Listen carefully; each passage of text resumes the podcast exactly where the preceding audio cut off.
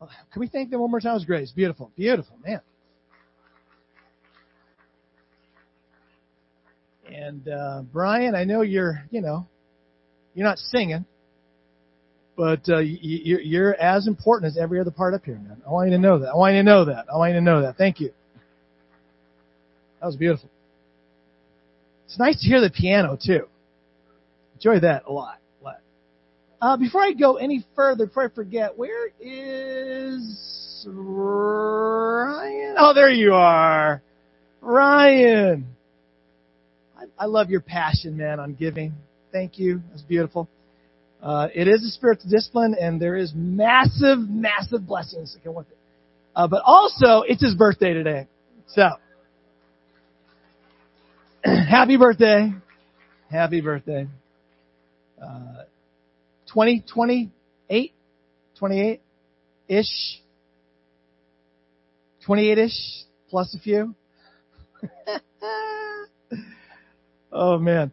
Uh, we had our, uh, our daughter Claire and her boyfriend came up to visit uh, uh, last night. Had, had to leave this morning, 5, 5 a.m.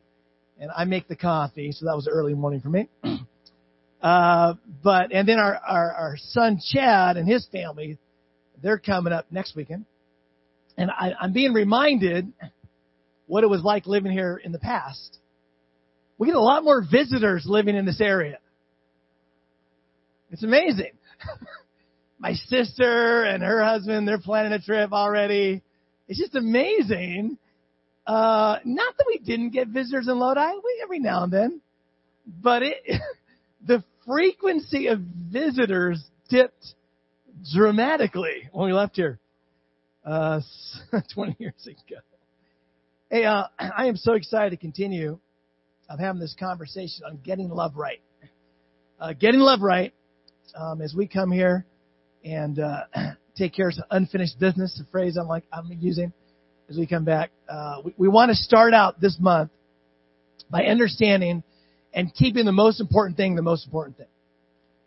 And the most important thing in, in, in serving God and being a church family and loving our neighbors is, is getting love right. We want to do the right thing the right way. We want to do the right thing the right way. And so we, we've been focusing on this verse uh, 1 Corinthians 13, 13. And uh, some of you might have it memorized. And it says this, and now these three remain, faith, hope, and love. But the greatest of these is love, which is amazing because without, without faith, without faith, you, you can't please God. And without hope, you have no motivation for tomorrow. But in spite of those two things that are critical for living life to the fullest, love is by far the greatest. And so we've talked about love. We talked about faith. Today we're talking about hope. And then next week we'll talk about love one more time before we launch into a new series in June to start the summer. But hope is, is um, something I hope you live with. I hope you live with hope. I hope you live with hope. And, and hope that goes beyond I hope so. Let me put that all together. I hope you live with hope and a hope that goes beyond, I hope so. Did you guys understand that? That makes sense, right? It makes sense to me. It made complete sense to me. Uh, let, let, me uh, quote um, these words I found. Faith, hope, and love work in concert with one another. You, you've got to see these three as a thread that's weaved together and is, is linked together. Faith, hope, and love work in concert with one another. They will bring out the best in you and the best in me. Faith, hope, and love will bring out the best in us. Uh, the more you and I are people of faith, hope, and love, the more we reflect the image and the likeness of God. Okay? The more we reflect the image and the likeness of God uh, faith, hope, and love in our faithless, hopeless, and loveless world. Okay, we live in a world uh, where where being faithful is not a requirement to being successful. Come on, so help me out. You can be extremely unfaithful and yet be elevated to a world's definition of success. That's our world. And that's, that's, just so you know, that's not the case in the kingdom of God. uh, success is defined in God's kingdom uh, by faithfulness, by being faithful. And we live in a world that's hopeless. A lot of people live not understanding a purpose or a design or a sense of direction in their life. And there's a lot of um, a lot of lack of love in our world today. A lot of coldness, hardness in our world. So the more we are living faithful lives, hopeful lives, loving lives, the more we're reflecting the image of likeness of God. We're lifting up the name of Jesus, and God will draw that world that's struggling to Him through our our witness here on earth. That's the way God designed us to live. We are mirrors of Him. So He reflects to the world through us. And then we pray back the world to Him, if that makes sense to you. So your, your, your, your, uh, your vocation in life is to be a person who's living out in the image and likeness of God. That's your vocation. That's, that's what God has you here for. That's what God has me here for. And, that, and that's why we try to live what the Bible calls a holy life, uh, a life where we're, we're not entangled with sin, we're not burdened with sin, because that, that mars the image and likeness of God. Does that make sense? That mars the image and likeness of God. Now, the, the Greek word for hope is elpis, if you want to, if you want to sound intelligent. Right? Throw around a Greek word uh, that the New Testament was written in, um, elpis and it means expectation, trust, and confidence. Okay? Expectation, trust, and confidence. It comes from the root word elpo, which means to anticipate with, with pleasure or excitement, to anticipate and to welcome, to anticipate, to welcome. Elpis is an expectation of what is guaranteed. It's an expectation of what is guaranteed. Now, I, I have a little bit of life insurance, um, which which which I think allows Sharon to sleep a little better at night. I, I don't know, maybe. Anyone? Uh, I remember we uh, when our kids were all young. Uh, I woke up one day and said, I should have life insurance. Four kids. Uh, actually, it was here. I was, I was I was on a youth pastor salary with four kids. All things are possible with God. and and uh, I, I remember we decided to get life insurance, which is great. I don't know if you ever got life insurance, but I don't. I asked for a certain amount, and uh, and the guy came back. He he he pushed back on me, like, "Why do you want that much?" I'm like, "I've got four kids." Anyways, it was it was a real interesting experience. Uh, ended up getting it. It was good. Uh, but I, I, I think, certainly for Sharon, she's not worried if something happens. I mean, if something happens to me, if I go to be at the Lord, I mean, the Bible says it's better to be at the Lord, right? Uh, but she's not wringing her hands, worrying if that life insurance company's going to pay up, right? If something should happen to me.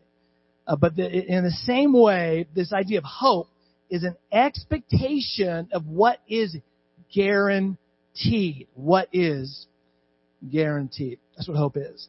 Hebrews 11:1 says this, now faith is confidence in what we hope for and assurance about what we do not see. Let me say it one more time. Now faith is confidence in what we hope for and assurance about what we do not see. Are, are you confident in the promises of God in your life? That was not rhetorical. Are you confident in the promises of God to you through His Word? Maybe in prayer, something He's guaranteed to you. Uh, but are you confident in those promises that have not yet come to pass? The Bible, in the very next verse there in Hebrews 11.1, verse 2, it says that the ancients, or people we would refer to as the characters in the Old Testament, they were commended for that type of faith. If you want to be in right standing with God, if you want to be commended by God, Be a person who has faith or confidence in what we hope for and assurance about what we yet do not see. Now, there's a few, few of you in the room. I, I, I won't, uh, I won't point you out, but you know who you are. Uh, uh, you're, you're the kind of person that you'll believe it if what? I mean, one of your heroes in the Bible is, is Thomas. Come on. There's an, I got an amen right here. That's my wife. That's my wife. You know, he, he had to see the, he had to see the scars. He had to touch. Come on. Anybody else besides my wife who's very proud of this fact? Others of you, you just hear it, God speaks it, you believe it, and that settles it. Come on, there's, there's some of you, faith, right? You have faith, you believe that. Uh, but the Bible wants us to move towards what the ancients were commended for. Their faith in future things. Their faith in the Word of God, the person of God. One of those characters was Abraham. And in uh, Romans 4, 18 through 25, the apostle Paul wrote about the type of hope Abraham uh, had. And if you know the story, you understand that he had hope against hope. Boy, the things he believed God for that were promised to him were truly hope against hope. I mean, he believed God was going to impregnate his wife at her age. Folks, I don't know if, if there's any more greater tests here on earth than believing God would, could, and was going to do that. Yet he did. He believed that. Sarah kind of believed it. Remember at first what her first response was to God saying he's going to do that? Anybody remember? She started laughing. Which I thought was a proper response personally. Humor in that moment for sure. Now here's what Paul wrote about Abraham. Uh, against all hope. So, against all circumstances, all circumstances, all of the normal patterns of life, uh, against even natural law, if you would, against all hope, Abraham in hope, now just, you, you gotta, so all hope would be the world's way of living, in hope would be God's way of living. Against all hope, Abraham in hope believed and so became the father of many nations. He was commended for his faith in God's promise. This hope he had for a future event that God told him would take place, he believed it, and because of that, God honored him for that hope and that faith. Became the father of many nations. Uh, Father Abraham, anyone grow up singing Father Abraham? Any? Please don't sing it right now. I, that song and like, I don't know, if I ever hear the song Friends one more time, I might, I might help the person off the platform, you know. Anyway, if you love that song, just be patient with me. Uh, uh, just has been said to him, um, so shall your offspring be. So he, he received this promise that his wife become pregnant and he'd have a child of promise and that offspring would lead ultimately, his seed would lead ultimately to the ultimate hope of the world, Jesus Christ. Abraham believed that. Abraham believed that. He believed that. So shall your offspring be. Verse 19. Without weakening in his faith, he faced the fact that his body was as good as dead since he was about a hundred years old and that Sarah's womb was also dead. Yet he did not waver through unbelief regarding the promise of God. He did not waver. Now, if Abraham did not waver in that circumstance, I have no excuse. As a father of four, I have no excuse at all. He did not waver at all. Why? Because this promise that God gave him. Because God gave him the promise. God gave him the word. I mean, I've mentioned this before, but when uh, when when my children believed me when I spoke a word to them, when I told them I would do something, when they believe me, it's one of the greatest moments of being a father. When your child believes you, trusts you, has confidence in you, lives in such a way that what I said is going to come to pass. Goes on, but was um, strengthened in his faith and gave glory to God, being fully persuaded that God had power to do what he had promised. God was able to move against natural law. God was able to move against circumstances. God was able to move in a miraculous way. Do you believe that's the same God you serve today? Do you believe that?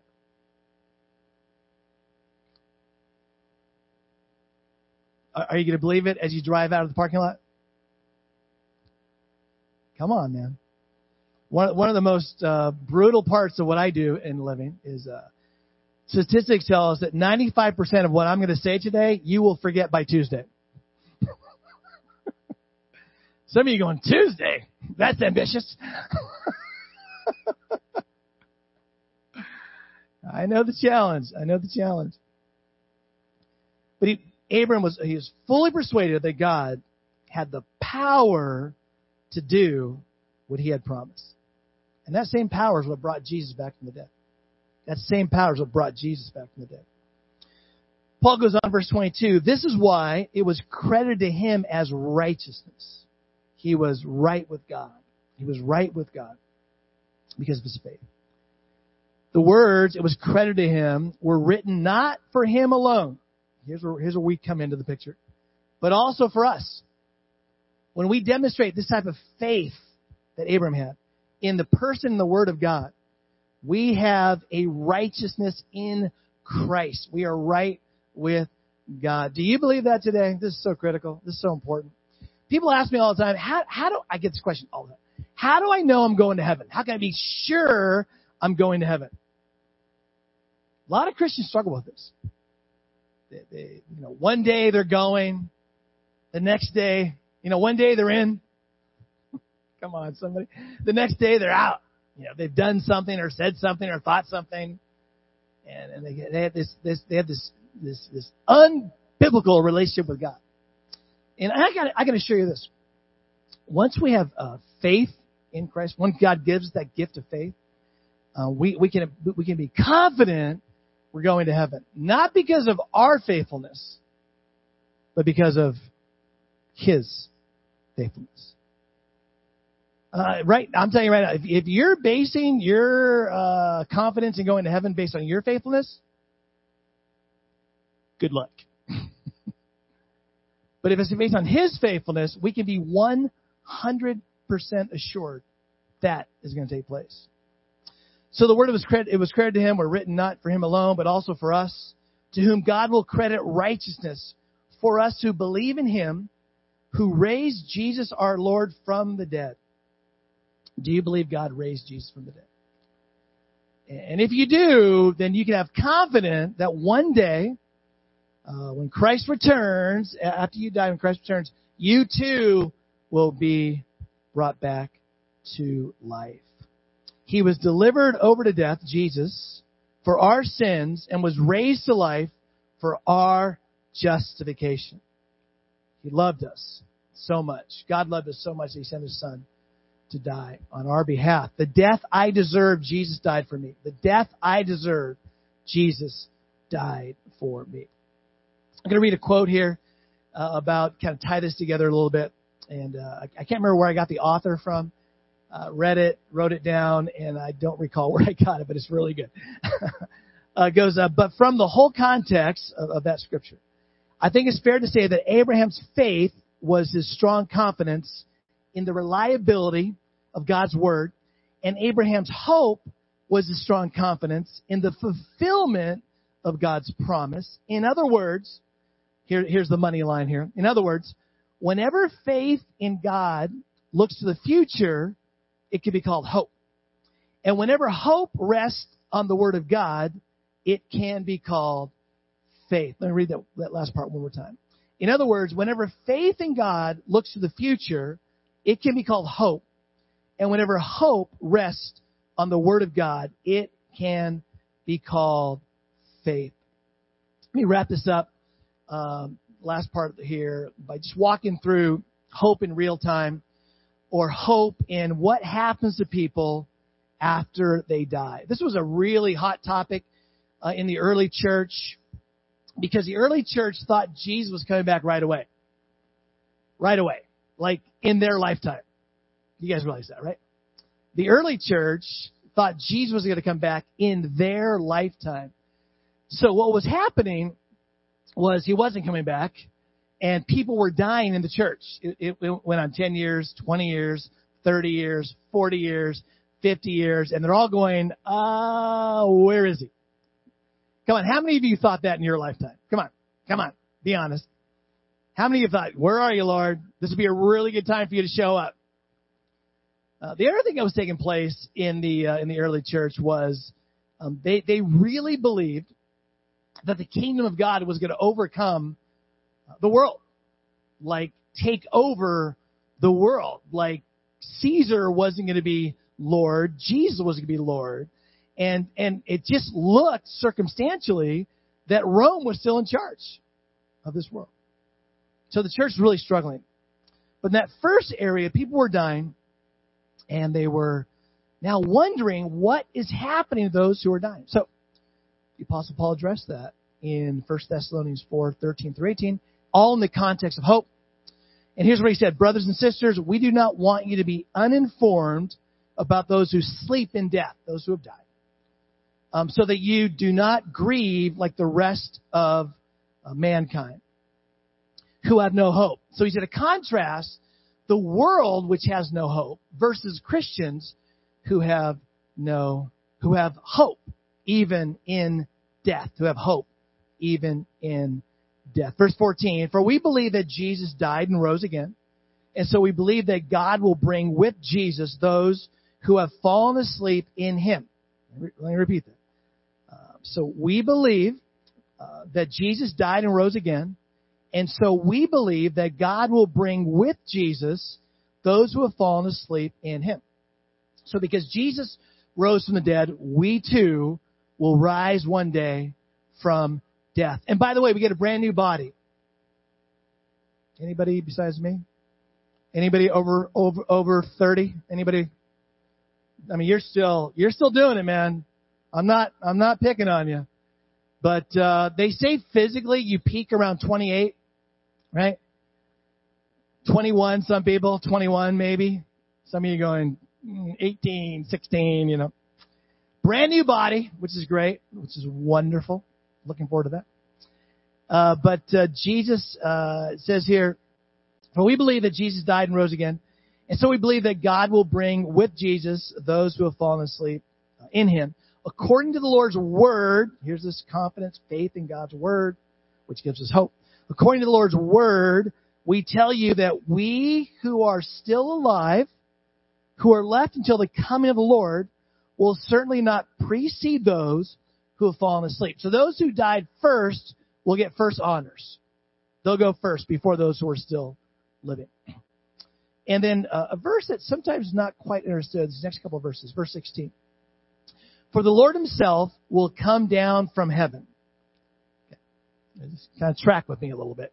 There's all kinds of uh, theology on the end times, you know.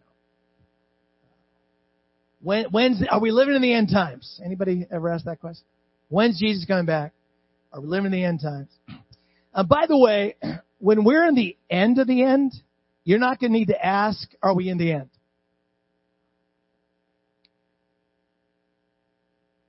Anybody?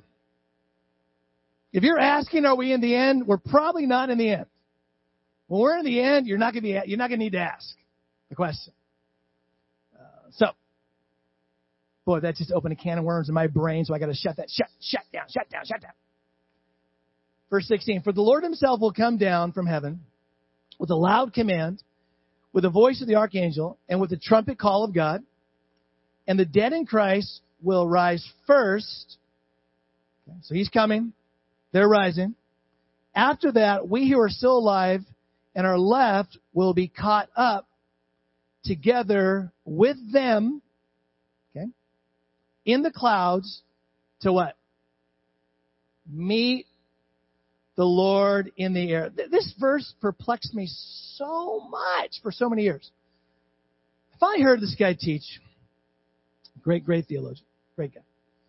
And uh, here's what he said. He he he said in in, in this time when this was written, uh, when a, when a when a when a king would be entering a city, it would be common practice uh, when he got close to the city for those in the city, uh, the dignitaries, to go out and do what?